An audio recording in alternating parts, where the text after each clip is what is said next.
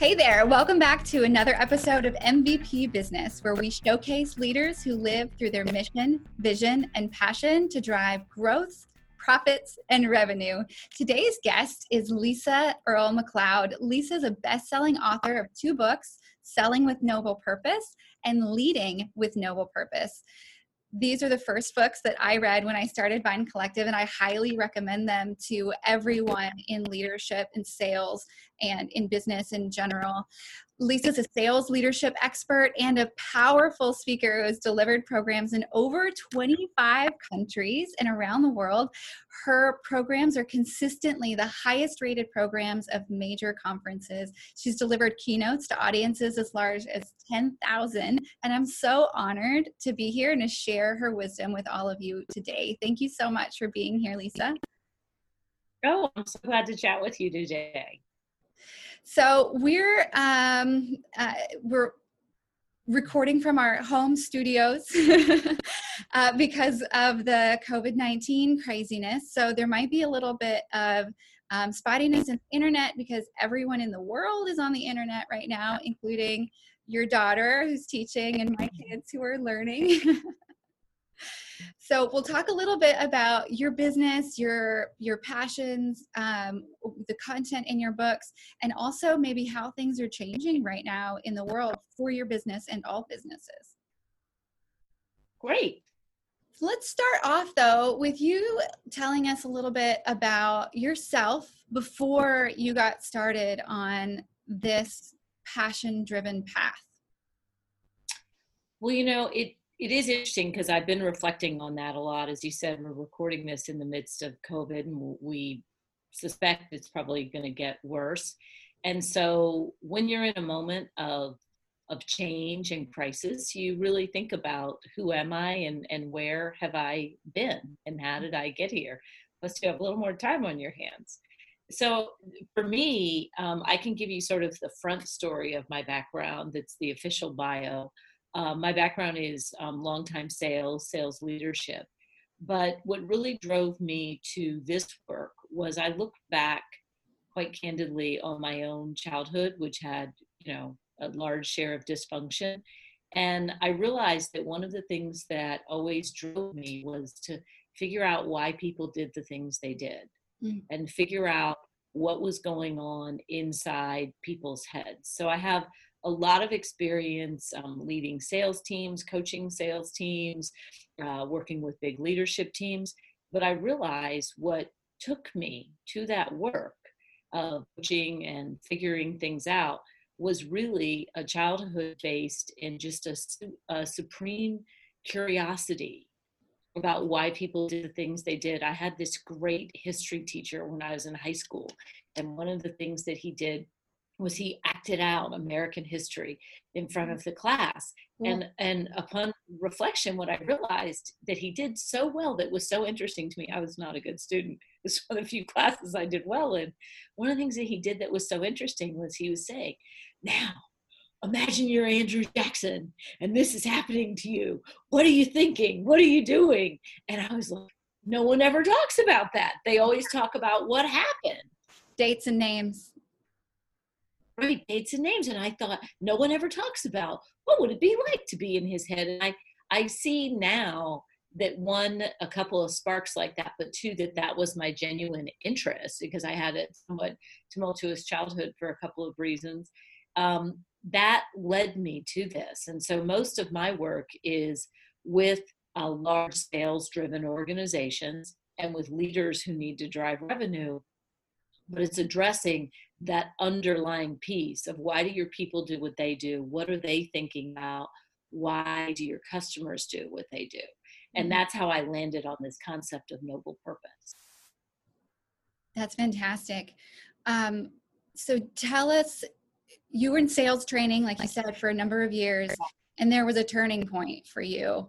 Um, I love, there's a couple of them, one in your book and another one that you talk about quite a bit I love those stories so much, and I tell them all the time. Actually, um, can you share with us what those turning points are, or one one of them, if you want to focus? There was a big one for me in the. I had worked as a sales consultant for years, and a client, a big biotech company, reached out to team and they wanted us to study their sales team. And it's ironic that i'm telling the story right now because you'll see where the where we are right now. This could not be more appropriate. Mm-hmm. um, they wanted us to study their sales team and to identify what differentiated the top sales performers. Because one of the things about sales is um, numbers. So you know who the top performers are and especially over the years when it's consistently the same people you know it's not usually their territory or anything like that because they're consistent top performers. And so one of the things that companies and everyone in any field is always challenged with is what is the secret sauce? What mm-hmm. the secret sauce of the top people? And so that's what they wanted us to study. And in sales there's some really definable skills that differentiate good performance you know product knowledge the ability to speak um, resilience persistence organization. They knew all those. We all know all those. But what they wanted was not just what's good performance but what's the secret sauce of the top performers. So we went out into the field and studied these folks. And the interesting thing was i had no idea that this was going to be like a major point in my entire life when i was doing it. Yeah. but we went out in the field and we studied these sales folks and it was a blind study and that's what made it so interesting. And they we didn't know who the top performers were. All we knew was everyone we were with was either a good performer or a top performer. And so we're out seeing them trying to figure out you know how many questions did they ask? What did they do? What was their backgrounds? And it's all in search of like what's the secret sauce and so, one of the things that I had forgotten about until just recently, I did not put this in the book, is this was a trip for me. I had to make lots of trips, and it was at a time when I wasn't too thrilled with being away from my kids. And I had totally forgotten about this. And my husband reminded me of it. I said, You know, I want this to matter. If I oh. want to go away and be away from my kids, I, you know, I want something, I want to, I want to learn something, or I want this to really matter. And so I'm out on this one particular uh, ride along. We were near the end of the study, and I was in Phoenix, Arizona, and I was sitting in my uh, in the car with the sales representative. We just spent two days. You can imagine how exciting it is to have a consultant follow you around for two days, record every word you said. Super fun, and for all parties involved. and it was really, really hot. You know, in Phoenix, I live in Georgia, and Phoenix, they say, oh, it's a dry heat. Like it's somehow not 110, but it's like that heat gets in your throat. So I'm sitting in this air conditioned car, and I'm just thinking, okay, I need to get out, hoof my bag, hoof up to the terminal. You know, it's not the longest walk in the world, but it's hot. I don't really want to get out of the car. She's she said, "Oh, it's been so good to be with you." And I and I asked her this question. I was not on our list. I said, "What do you think about when you go on sales calls?" And she said, Well, you know, I don't tell this very many people, but I always think about this one particular patient.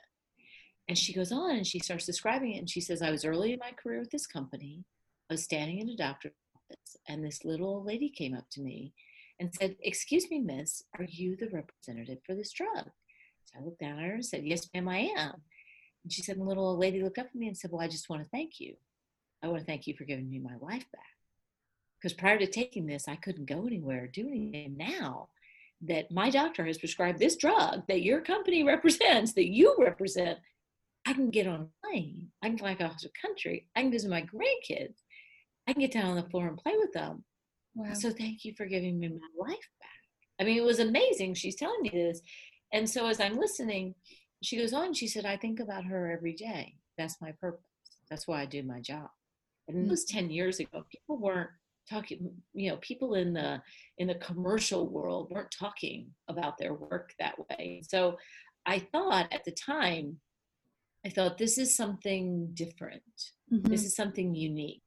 I and so i went back to the to the anecdotal comments of the inter, other interviews looking for this thing that i now call noble purpose. And i found i found it in several people. I found five people in total and at the end of the company and they all just alluded to it in like their ancillary remarks oh my father was a doctor i want to help the doctor but it was there. Mm-hmm. it was a, little bit abstract but it was there.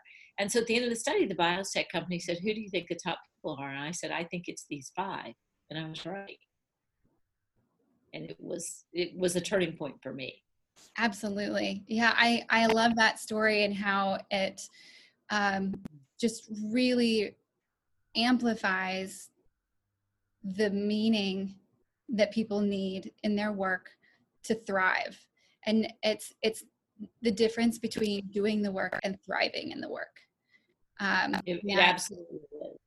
And, and that just changed your whole world from that point forward. So at what point did you you start writing the book or completely change your your path. And i know like you said that was when people weren't really talking about it. Now you know per, you know conscious capitalism is a thing and and it's you know it, it's much more um, top of mind in business. Even though it's not executed fully people are starting to understand the value and importance of it.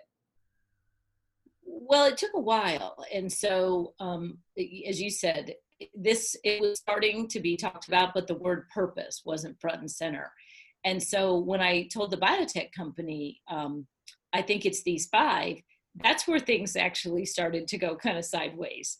Um, so imagine you've got this team of people that lead a biotech company. If you've never worked with one before, there's two kinds of people in the senior leadership team for the most part scientists and finance people.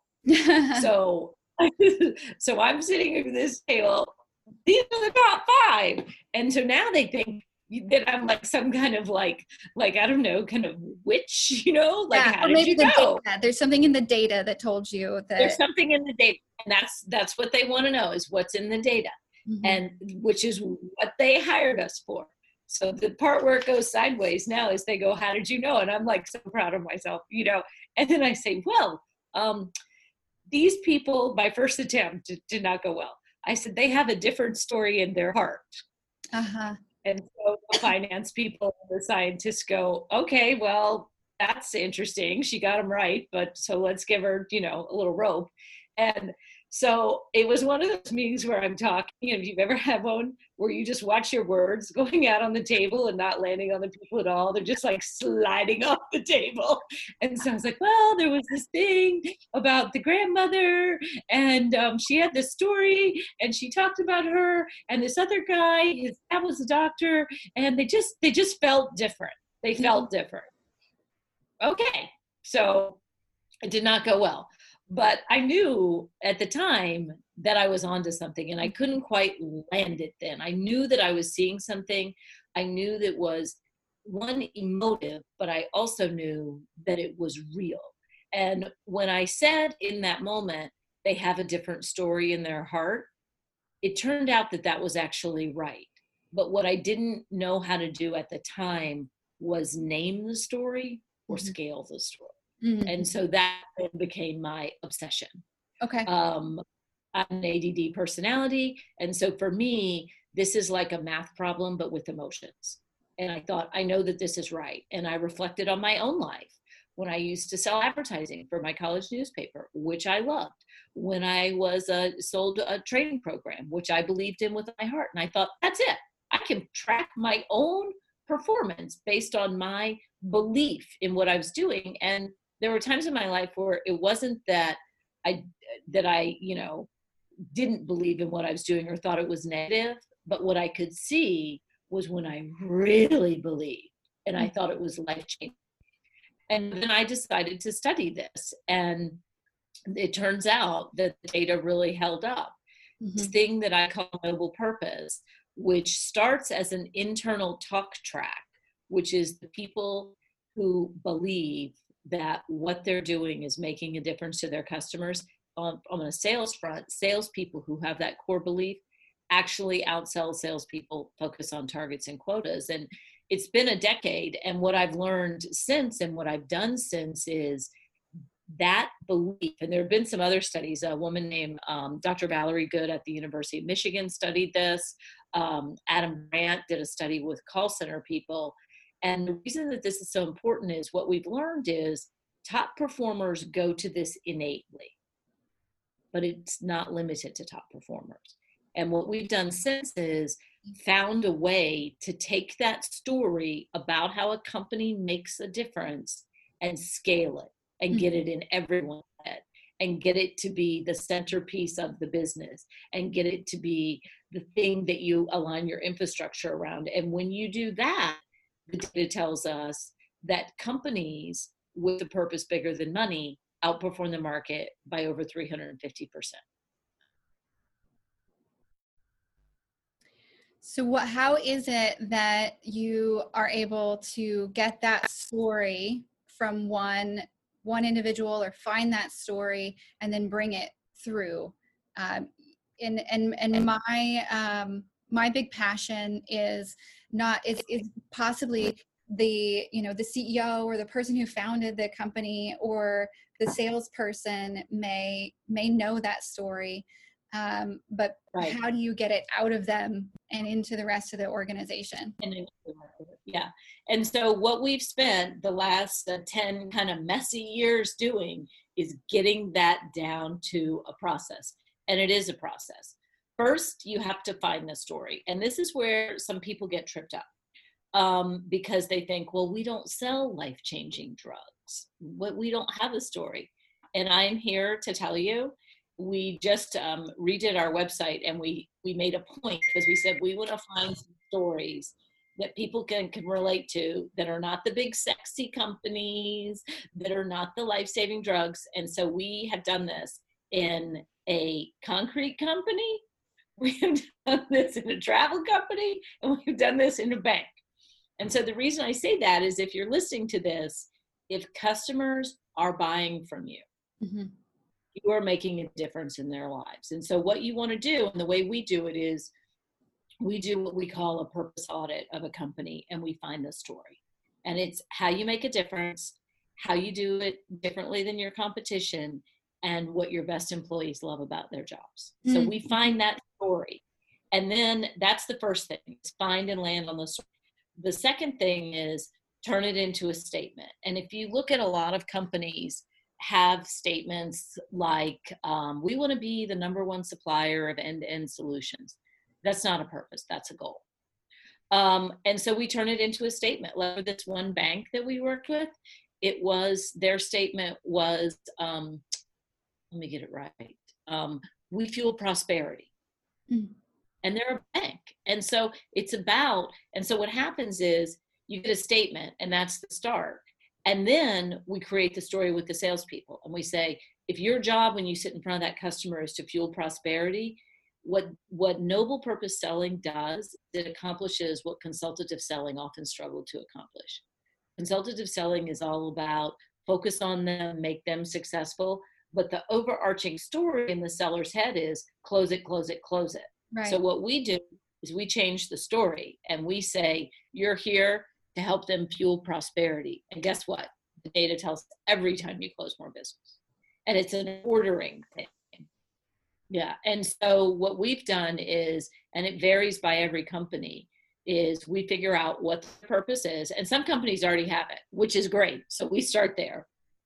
What's their purpose? Um, we just work with a big company in Australia. They're in the home construction business, and I love theirs. I'm so excited about it. It's We Build Joy. Oh, nice. Oh, I love it. I'm so excited. And so then you put that out to the rest of the team. Then what you do is you look at your infrastructure through that lens. You look at all your processes. Mm-hmm. And usually we'll pick five or six things. Does this build joy? And it's just a totally different lens. Mm-hmm. And what it does is it gets that lens that so many companies are trying to get which is um, that customer oriented lens. Mm-hmm. And what happens is when you're a purpose driven company, um, when I just wrote about this in this new book we have coming out, it's the difference between pleasing the customer and actually improving the customer. Mm-hmm. And to say we're customer centric is certainly better than being customer centric, but that puts so many people in a reactive fashion. But if right. you decide we are here to build joy, we are here to fuel prosperity, whatever it is, then you're saying what impact are we having on customers and it takes mm-hmm. your game to the next level. And yeah, so and I really love the idea of looking at the entire organization and organizational structure to say, how does this measure back to that that one goal that we have? Um, mm-hmm. And I like to say that it's not just the customer that you are you know bringing joy to or fueling prosperity for. It's the community it's your vendors it's your internal employees it's the entire structure of the organization. And when you look at all of your communications through that one single um, you know lens then it, it can change the way your entire company is structured how you communicate what types of emails you send out the verbiage that you have within it. Um, and that's what keeps i think everybody aligned. Have is that part of your yeah. And i'll tell you where our focus is um, that i have learned and this is going to sound very odd coming from the purpose person that talks about noble purpose. Um, our focus is very singular on customers and i'll tell you why when we first started doing this work a number of people would say oh we want to do all these community programs like we fuel prosperity with this bank, Atlantic Capital Bank. And if people are watching the video, um, I'll show you this. I happen to have this on my desk. This is the president of that bank, this gentleman right here. He was on the cover of American Banker because nice. he turned around the entire bank. Oh my they God. went from having um, an engagement problem to being voted a best place to work. They increased their um, earnings by 61%, their wow. after tax. I mean, huge. And here's the reason why in our practice we do not focus on the community. Okay. Um, to start. Because what happens is when people say we want to be good citizens to the community, it becomes this thing that sits on the side. And where our expertise is, and that happened to us a lot in the beginning, they said, Oh, we're going to embrace our noble purpose. And then they turned it into community events, which is great. But it minimizes its power. Mm-hmm. And so, what we now do with our clients is we say, our focus for the next 12 months is activating your noble purpose in the center of your commercial model with your customers. And a mm-hmm. couple of things happen as a result of that. One, it gets embedded and it becomes the, the way you do business. But the other thing it does for employees, a lot of stuff has been written about employee engagement and we know there's lots of things that need to happen. Flex time this this covid crisis is pointing out all the sick time all these things need to happen. And a lot of people are out there doing that. What we've found in our work where our expertise sits is when your employees understand that their work is meaningful mm-hmm. it's a game changer mm-hmm. and it is better than all the foosball tables in the world oh yeah yeah and don't get me wrong you need to do those other things but they are table stakes but right. meaningful work and it doesn't have to be we've got this concrete company that said we're going to redefine the contracting industry and so they have blue collar hourly people that work in people's basements it's a company called Supportworks out of omaha nebraska so I love them to death. And I only say this because they know how much I love them. It is concrete, it is in Omaha. It's not the definition of sexy, but they become a best place to work because what they decided was the contracting industry has a sketchy reputation. And mm-hmm. we're not okay with that. We're going to redefine the entire thing. And you deal with us, we're going to set a new standard. And they have. And so the thing the thing about it is is you need that laser focus. When people have this, this diffuse focus and we're going to do this and this and this, it doesn't give your employees something exciting to show up for. Mm-hmm. Yeah, that's great. So when you have that laser focus uh, and you you create the, um, it becomes so such a part of their soul. then it bleeds out right. to those other places intuitively without having to focus on it. And naturally, and so we say, get this right with mm-hmm. your customers for the first year and get it to where it becomes the centerpiece of your business, then we do the other things. And we never yeah. stop people from doing charitable things. I want to make sure I'm messaging this right. I mean, keep doing what you're doing, add to it, but a language of no purpose. And what you said is really important because what we found is we do an audit of folks. And there's one of these in the Leading with Noble Purpose books where we look at the leadership language. Mm-hmm. And we um, there's one in the book that there's a Wordle. It's a company called Blackbaud, which is an amazing company. And their CEO, Mike Gianoni, has been named like a top SaaS CEO, top innovator CEO. And when we first started with them, I spoke at their annual sales conference, and it happened to be his first day as a new CEO. and it was totally aligned with his way of thinking. And one of the things that we did was we looked at what were they saying in town halls and we took the transcript from the town halls and fed them into a wordle and then did them sort of post. And what we noticed and think about yourself. You're in a town hall your ceo's talking and what mike did that was so genius is ceos report on the numbers and he still reports on the numbers but he cut that time way down that deep dive on the numbers mm-hmm. and instead he started telling stories about how Black blackbaud had made a difference and right. what you saw was the leadership airtime devoted to financial reporting was way cut down it was still there because it's mm-hmm. crucial mm-hmm. but the leadership airtime around how blackbaud makes a difference went way up and so what that does is that builds a belief in your team mm-hmm. and it tells them this is who we are this is what we do this is how we act. And it, it was transformation. Don't go anywhere. I'm just taking a short break to thank one of our sponsors, 5D Show Services.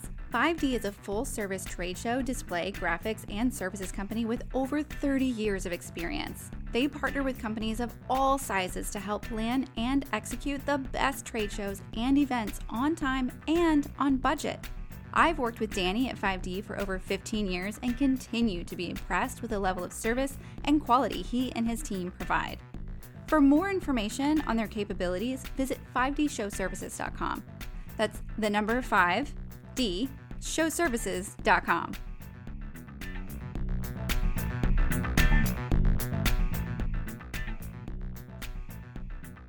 remember reading um, Selling with Noble Purpose and um, and looking at the just the simple concept it seems simple but it's not of changing the way a uh, a sales manager communicates their weekly goals or their, their weekly conversations with their sales team instead of saying you know what are you going to how many calls are you going to make? What are your you know uh, what's your quota? What did you do last week and how are you going to do it better um, those questions might be in there but it starts with who you're talking to? How are you going to make a difference for them? What mm-hmm. how what what impact are we going to have in their life or business?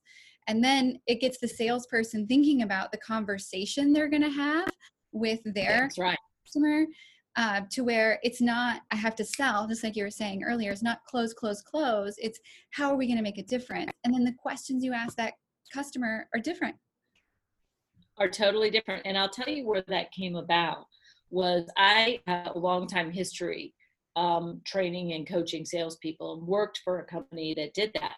And one of the things that I saw was most companies want their salespeople to be consultative, want mm-hmm. their salespeople to focus on the customer. Um, they want, they even want their salespeople to challenge the customer in the service of helping the customer. And they want their salespeople to be, you know, trusted advisors. And so you do all this training to help them do that but then it doesn't stick. Mm-hmm. And for me, again, it was this emotional chess game where I thought, why doesn't it stick? And it's because the daily language sales manager is when are you going to close it? How much is it going to be? When can we collect the revenue? And all of the really important things, mm-hmm. but they don't fuel belief seller and they don't promote the right behavior. So when we do big widespread sales implementations, we do a coaching process we take what they're already doing with their pipeline reports, to the questions I just said, going to close is going to be, and we add to it. And the questions we ask are, how is this customer going to be different as a result of doing business with us? That's what you want in your seller's head. Mm-hmm. And so you think about two salespeople calling on a customer, and five minutes before the call, the sales manager said, What are you going to close it and how much is it going to be? and the others the other one said how is the customer going to be different as a result of doing business with us? Mm-hmm. that second salesperson is the one i want calling on me. They're going to be more engaged. They're going to and so it's what we call a tip of the spear question. And we train sales manager how to do that. And the, it has been dramatic i mean we had one company that had 25% year over year sales growth for like 20 some odd years within implementing this in one year, it went to 35%. And that 35% sales growth are the leader in their space. They're an adventure travel company. That 35% sales growth stuck for several years. So it wasn't just a one time thing.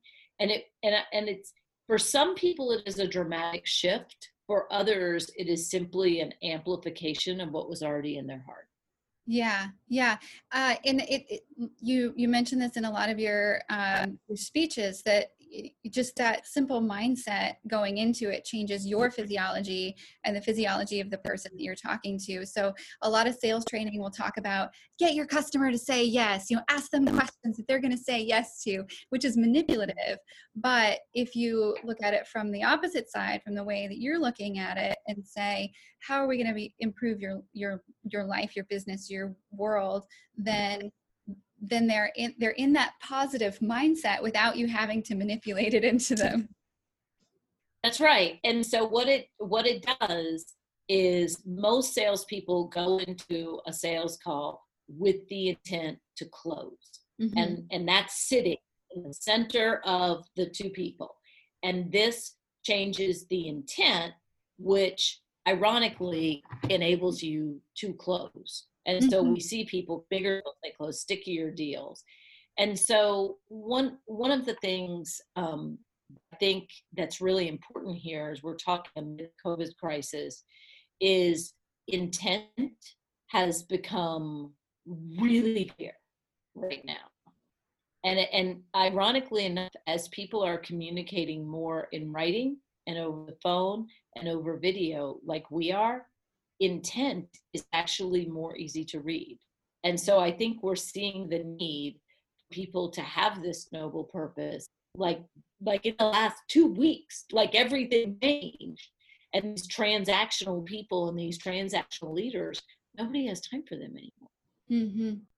I heard a coach talking recently, a business coach who coaches business coaches, and he said, This is a really interesting time um, for coaches because people everybody in the world is in this introspective um, space mm-hmm. even if they're really busy with multiple kids at home they're, they're going to come out of this and whenever we come out of it um, with existential questions and possibly existential yes. answers and so um, my thought is that this is this is really the time where we see if a leader is truly a leader or if they have just found themselves in that place.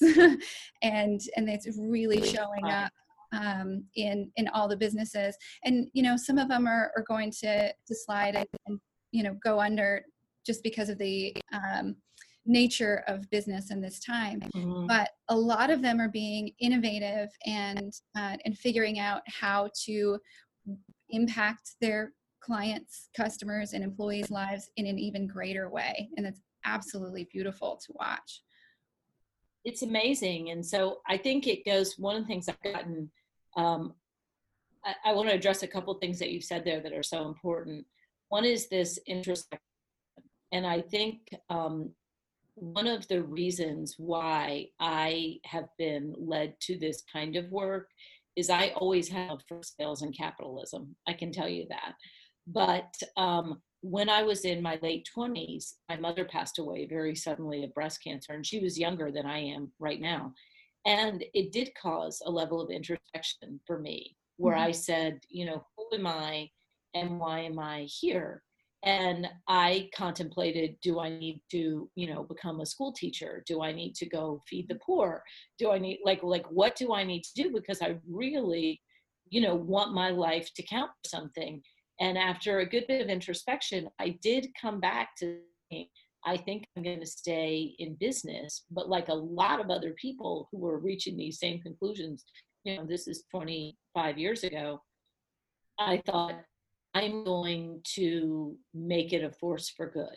Because business is where we live our lives. You know, mm-hmm. some people live their lives in academia, but business is where the majority of people live their lives. And the way they experience their work is having a ripple effect on all the other people they work with, on their family. And so I, I ended up staying there. And I think when I look at the moment now, when you're experiencing some level of introspection, usually if you go through a tough time you and your family might go through it but come back to work after you lost a family member or something like that um, it's sort of everyone else's business as usual.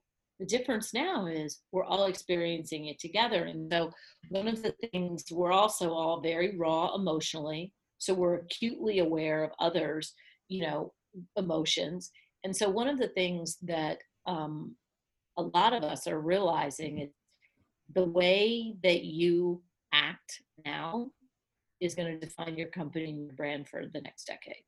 Right. And I think what's happening is, I think con- candidly, I think there are a lot of very well intended leaders out there who are trying to save their business and they're coming across very transactionally. Mm-hmm. And that's not what's that's not what's in their heart. They're trying to save their business for a very good reason. Mm-hmm. But when you say the people who are transforming, the question is not how can I save the business? Mm-hmm. You need to put that question on pause and you can come back to it. You can, as I always say, you know, you can pick that back up when you walk out the door. The question will help you the most is how can we best serve our customers right now?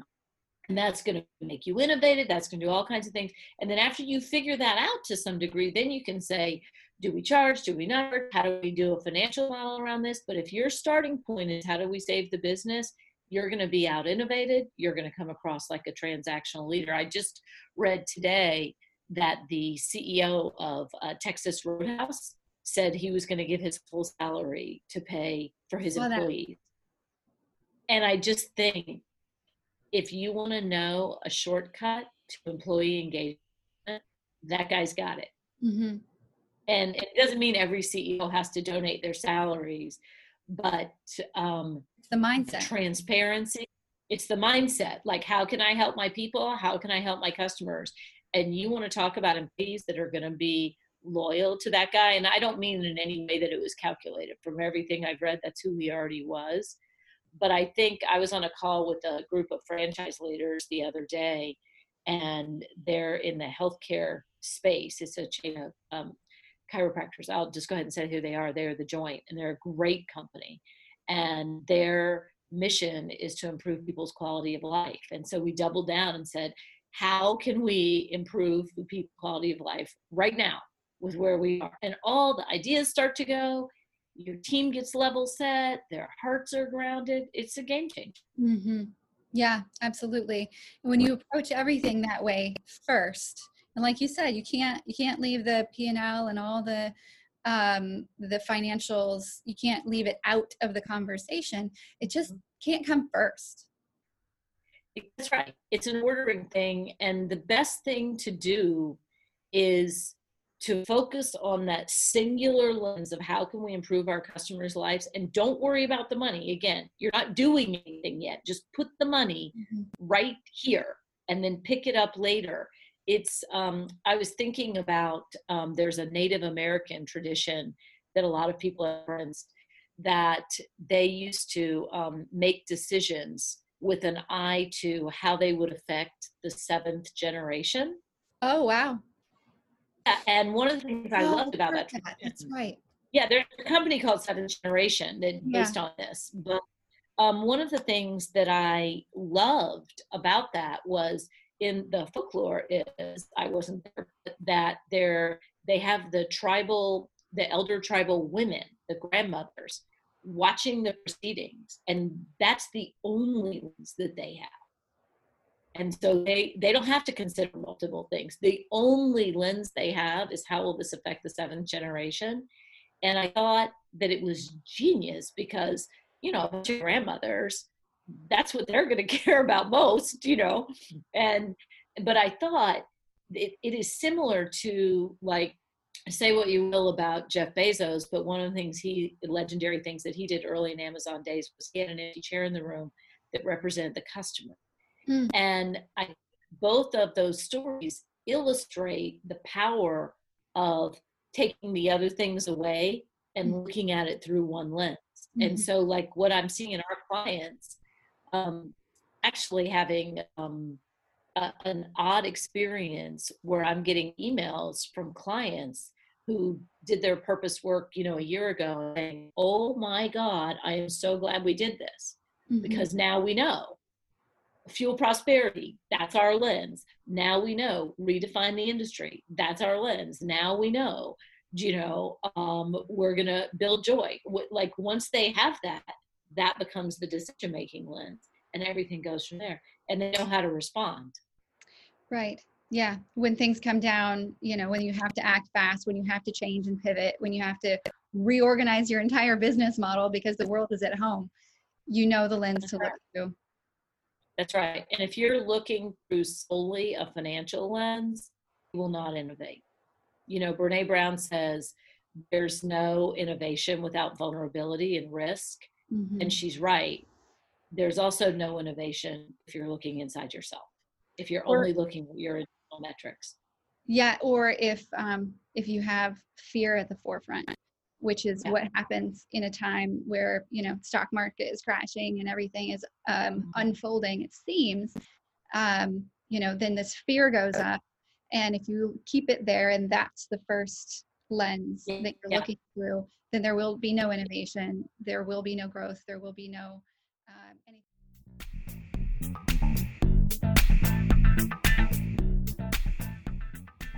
I have another shout out. This one is to Wimberly Films. This is a husband and wife team that loves the art of filmmaking. With over 20 years of experience capturing the magic of life and business, they transform moments and memories into tangible treasures. I've seen these folks in action, and it's amazing. Their work is breathtaking.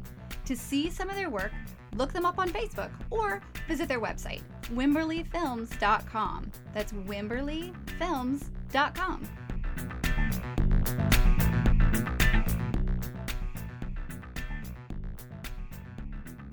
do want to clarify when I say look inside yourself, you have it inside yourself to, mm. to step into something bigger.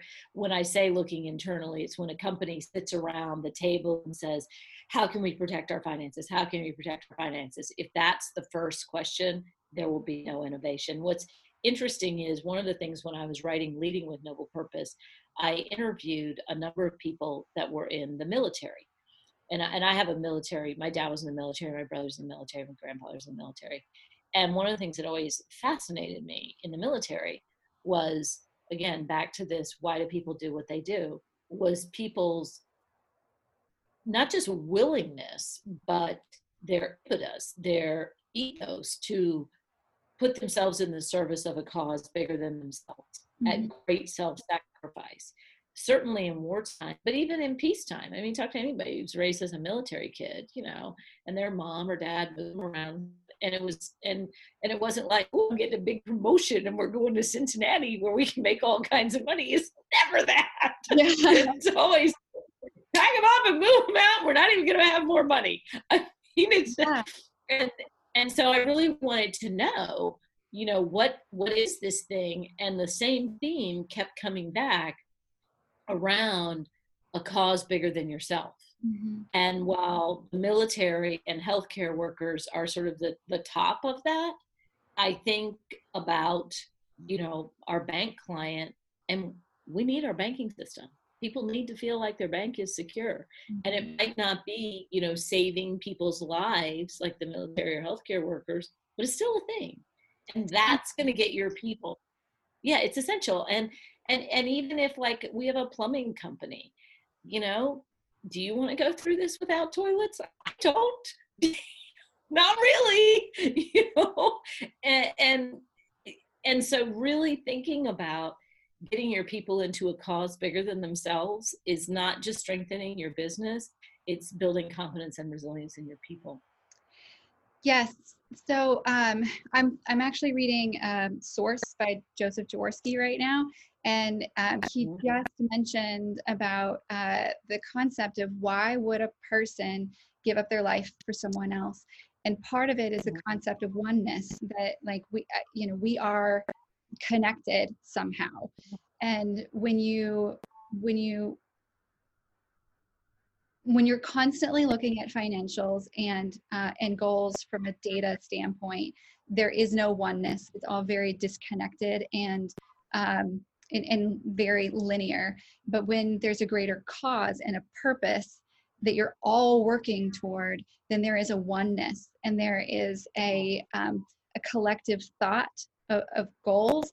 And people tend to it's kind of like when a disaster happens unlike or you know like in the hospital like in a surgery room the the surgeon very uh, doesn't have to say give me this do this do this like every single time. There Right is there. a collective thought that we're all in this together. We know what we're doing. We're trained for this moment. And like you know they put their hand up and, and the right thing comes into their hand. And and they they are all so attuned to the goal that that it becomes just this innate process. You know race car drivers uh, sports really good athletes they all have this um, ability to tune in uh, and and kind of work toward this huge greater purpose. And when it's clear it's so much easier. And and that's leadership's job Mhm. is to make it clear. And that's what we find is it can't just be about we're a customer driven company. Right. that's great. That that's better than saying you know we're not. But it, when you have clarity about how you make a difference to your customers that's that's clear. We always say you need to be clear about uh, your aim and your lane. Oh yeah. Your aim is what impact are you trying to have and your lane is the way that your team does it. And you know you talk about this oneness. One of the things that this crisis is making clear is what a lot in the spiritual community already believed which is um, i'll use um, a bible i think it's a bible phrase not fluent in the bible i am my brother's keeper. Because one of the things that we're realizing is you know the recession showed us that we were all connected economically. And that that when other people are out of work if enough that happens to enough people it becomes your problem even if you're not out of work. Now what this is showing us is that we're all connected physically. And so other people's illness becomes your problem and and it is that sense of oneness that things that we have long scrabbled scrambled for our own health our own finances that is not enough because Mhm. if, if half the country is sick it's not going to matter how healthy you are Mhm. Know that, that thing's coming right in your subdivision right past that guard shack whether you like your gardener's health care is now your problem. And a- and and the fact that you know like that texas roadhouse ceo and there have been many others as well that are really stepping up. I'm so excited to see that.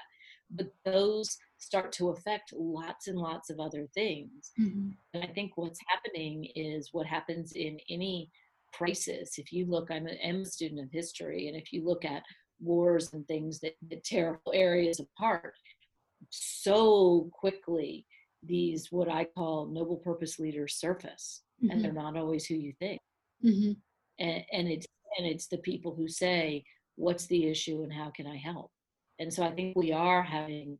There's a lot of things that are going to change as a result of this, and what we all know is changing is that everybody who didn't think they could work from home now proved they could. And everybody who all these meetings that were really boring that you didn't want to sit through anymore you just proved you could do them in an email.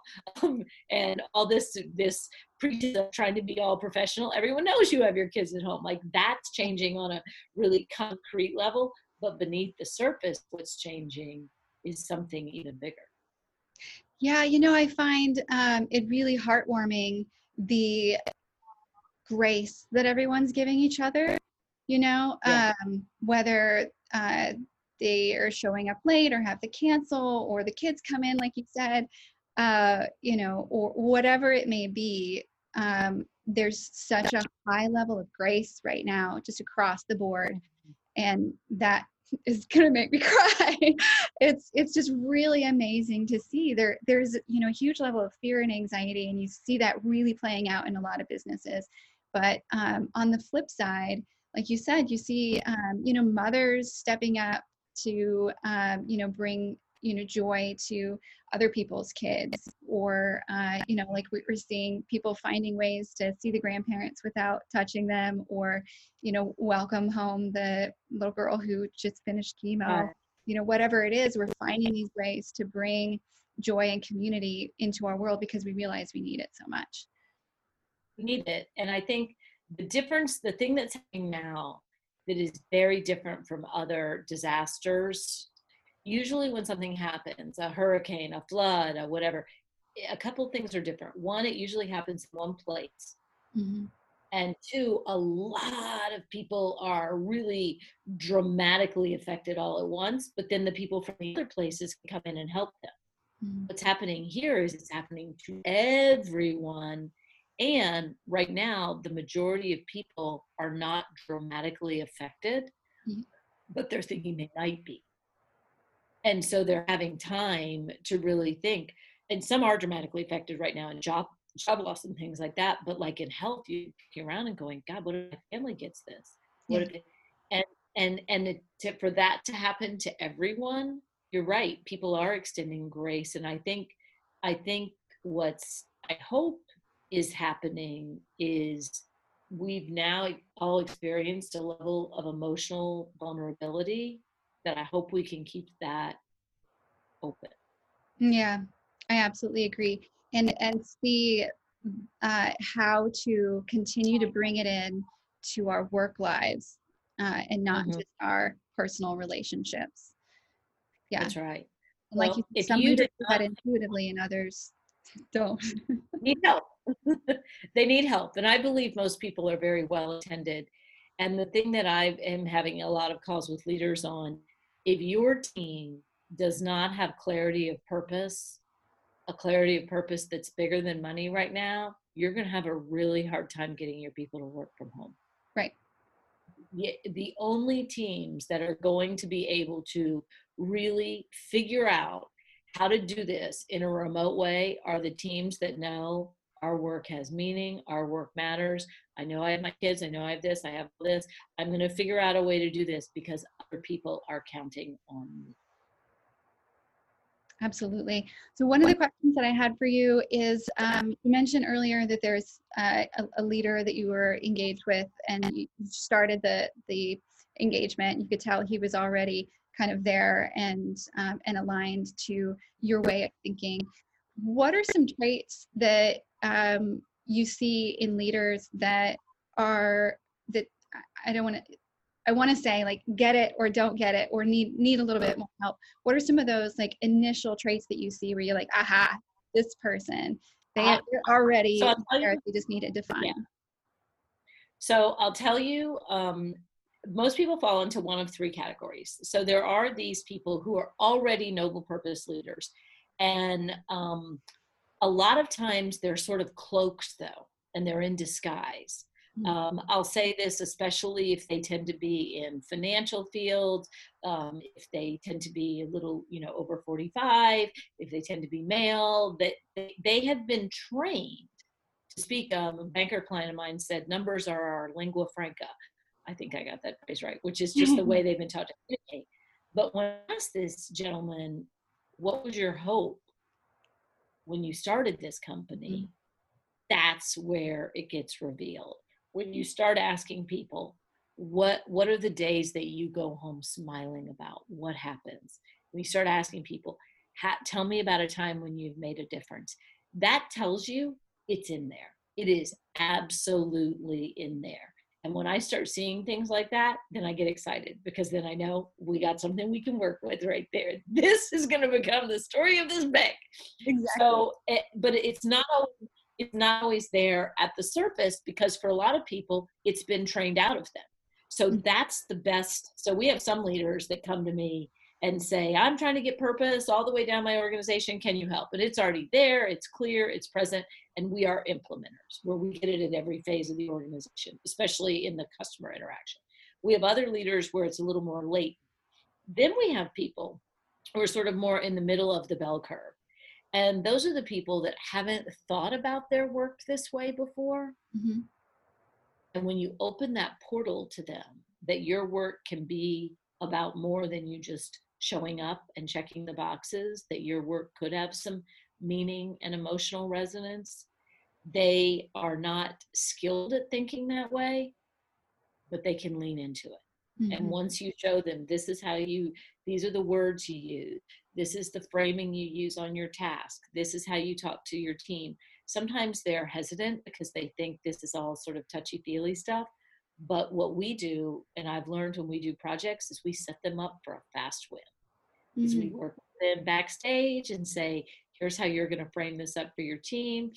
And they get a very quick win where people go, wow, we never thought about our work that way. Mm-hmm. Wow, it could mean something.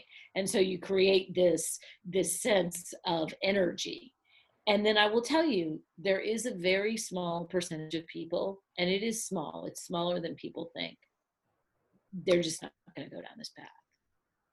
And, and it is smaller than people think because a lot of times I'll have people tell me, you know, I believe this way, but I don't think my boss does. Right and and what i find is their boss hasn't given voice to it yet because they didn't have a language or a way to describe it or what i find with people i end up dealing with a, a fair number of cfos and we deal with the senior leadership team mm-hmm. and the cfo is usually the one that goes i don't know but when we show them the data here's mm-hmm. what happens to a company revenues go up. Here's what happens to employee engagement and what it saves you on recruiting. Here's what happens when you become an employer of choice.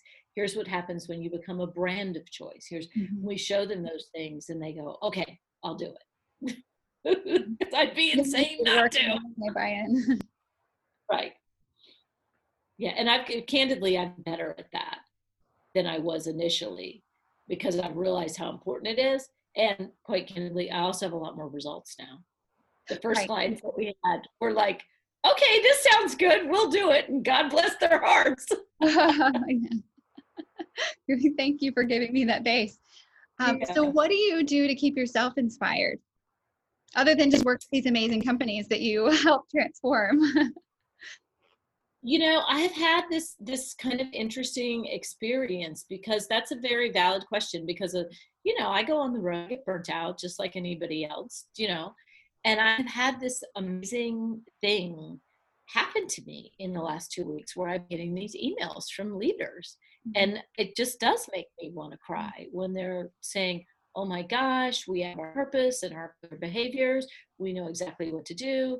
The team and I and, and I'm having this sort of moment where I'm like, oh my God, like that's a big deal. Do you know? I mean, I knew it intellectually, but so I find that um, really inspiring. The other thing for me is I try and do, I've been trying to lately do a better job of asking people when I, after when we're in a project or afterwards, how has this changed you? What are you thinking and talking about now versus what were you thinking and talking about a year ago? What do you notice in your staff? Because a lot of times it's so gradual that they don't notice it and I don't take that minute to go, holy crap, this is a different place. so mm-hmm. I've started asking more. And I do that for them and for me. Yeah, exactly. It hammers it home for both of you. So you mentioned you have a new book coming out. Tell us about that. I do. Thank you for asking. Um, we actually, I was thinking about writing a new book and was talking to the publisher and then I said, you know what I really want to do? I want to do an updated version to Selling with Noble Purpose. And then they said, well, why don't you just do that? So we have taken the guts of Selling with Noble Purpose, totally updated it with new cases, new data. Uh, we have more of a roadmap in it this time. We've got a, a thing of uh, language that you can use with your team. So we took everything we've learned in the last seven years and I could not be more excited about it. There's a lot, there's a lot more research. I know people are thinking, "Oh, more research," but we move it into stories, uh-huh. and we have a lot of stories, and we have a lot of results. So it's coming out in September. So oh. we took the basic core principles, but one of the things that we really focused on that we added was this whole last section, which is how to build your tribe of true believers. Oh, nice. Which is for the sales manager how they can any sales team can use it and so we wanted it to be so that so that it became a playbook for people so i'm really excited about it and i have a co-author this time who is um, elizabeth Lotardo, who works with me and she's an industrial psychologist and she's um, a lot younger than me so we got we wanted another voice in there That's fantastic. Do you have anything else that what's what's coming up in your future as far as we can predict? I don't know. I did. I did decide that one of the things that we were going to do was um, we're going back to all the clients that have anybody that's worked with us in the last five years and we are giving them virtual programs. And so I did a program the other day with this client, which was how their leaders could reset and talk to their team during a time of uncertainty. I'm doing a program this afternoon on how to talk to your customers when you have complete information. And so we decided that our, you know, again, it's about, you know, the skill set you have. And so we decided that we would use the skill set that we have and just offer for all of our clients to do these, you know, video keynotes, video webinars for all their people that are at home, just to try and help them reset emotionally. So for the for the next month, I'm sitting in my home office helping people. Nice. That's perfect. That's absolutely perfect. That's the service that you can provide. Right, right. And that's I I certainly, you know, don't have any healthcare skills. Um, so when I think about if I can help people show up with more clarity and be better leaders and be more grounded when they're dealing with their kids, that mm-hmm. that, that will be my service. Absolutely. That's beautiful. Well, Lisa, I want to talk to you every single week. I love I love the way you think about life and business and what you bring to the world and I um, I went through a similar process of you know maybe I should do this and maybe I should do this and what can I do to help the world, and came down well I have this this level of expertise and maybe I can just bring that into business and um, yeah. and I think when you when you know what you're passionate about you know what your skills are and you're able to share that in a really positive way it's beautiful and you really can make a big difference and and that trickle down effect and trickle up is really super powerful. Right. I hope so. I think so. Evidence would indicate. So one of the other things you said you wanted to talk to me every week. I should have mentioned this. I am doing a LinkedIn live every Friday. Oh, nice. Very cool. Yes. find you on LinkedIn. And, and, is there a particular time? I do it at 30 every Friday. It's about 30 or 40 minutes, and it's usually based on what I've heard from my clients all week and what I think people need the most help with. So I'll usually tell a story or two, give people a couple of walkaway tips and if you follow me on LinkedIn, uh, it'll give you an alert. And if you me on LinkedIn, you can also go back and look at the past ones. But you know, I've just started doing this, and the first one I did was good. The second one was better, usually is with these things. And I got a note from somebody afterwards. I'm glad I didn't know this in the beginning. He said, "Oh yeah, we had 25 of us. We just we always had this Friday afternoon meeting, so I'll pop that up." I'm like, "Oh my god." I'm so glad I didn't know that advance. I'm standing here in my office with my flip chart just talking to my computer. well, you know, that's another thing that I think that, um, you know, with the advent of social media, everybody's getting a little bit more comfortable or has gotten more comfortable with, um, you know, less formality and, you know, perfect lighting and, you know, stuff like that. But especially now, you know, everybody's like, well, internet's spotty, technology is, but we just like, you know, whatever works. We want to, we want to just hear you, see you, and yeah. get the best that we can. Doing her show from her closet, I think. Yeah. And you know who I was thinking about? That guy. I had a picture of him. I don't have it anymore. The guy on the BBC that had the baby come in the background. Mm, yeah. And then we all owe him such a debt of gratitude because that's all of us. Now. Yeah exactly. I know teachers are talking about how parents are walking past in their robes and their underwear behind the kids that are, you know, on Zoom calls. They're just pouring their coffee. Here we go. Let's get to it. Come into my kitchen. exactly. Awesome. Well, Lisa, thank you so much. I I knew the first time I picked up your book that you were something special to me. And, um, you know, I reached out to you a year or so ago to have a conversation, and you were quick to just say, Yeah, sure. I, I think I have 30 minutes. Give me a call. And now you've given me this hour, and I I really appreciate it. I look up to you in in all the ways because of the way you run your business, the way you think about it, and how you share it with the world. So thank you so much. Thank you. It was really a pleasure. Good. Well, I hope I, will be tuning into those Fridays, uh, and I hope we'll have lots of opportunities to talk in the future. Likewise. So stay healthy. Keep your happy, your happy family healthy. you too. okay, we'll talk soon. Thank you.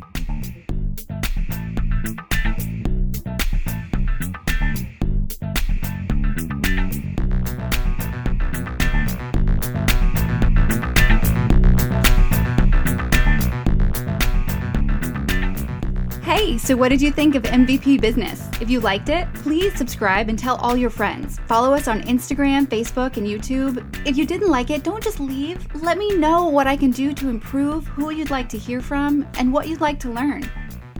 The mission of MVP Business is to share the strengths and struggles of leaders who have successfully grown their businesses while staying true to their mission and vision so that other entrepreneurs can follow, knowing that the path isn't easy but the journey's worth it. If you believe in this mission, please help by living it and sharing it. In the meantime, enjoy the day and live with passion.